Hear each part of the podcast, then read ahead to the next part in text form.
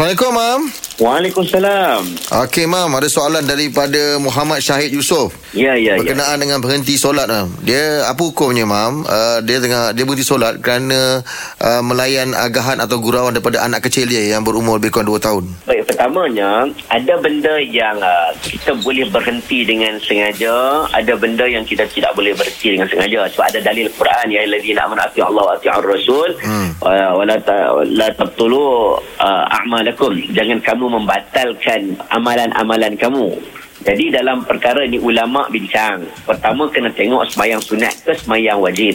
Okey, kalau sembahyang sunat maka dia dibolehkan untuk berhenti daripada solat mengikut keperluannya kalau solat sunat. Okey.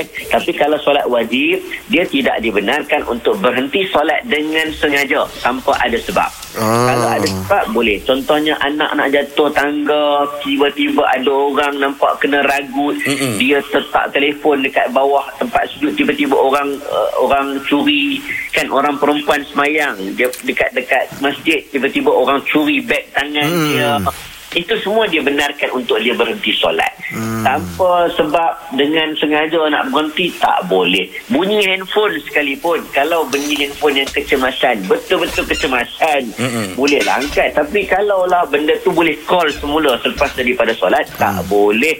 Dia berhenti dia kena tunggu habis solat baru dia hubungi semula.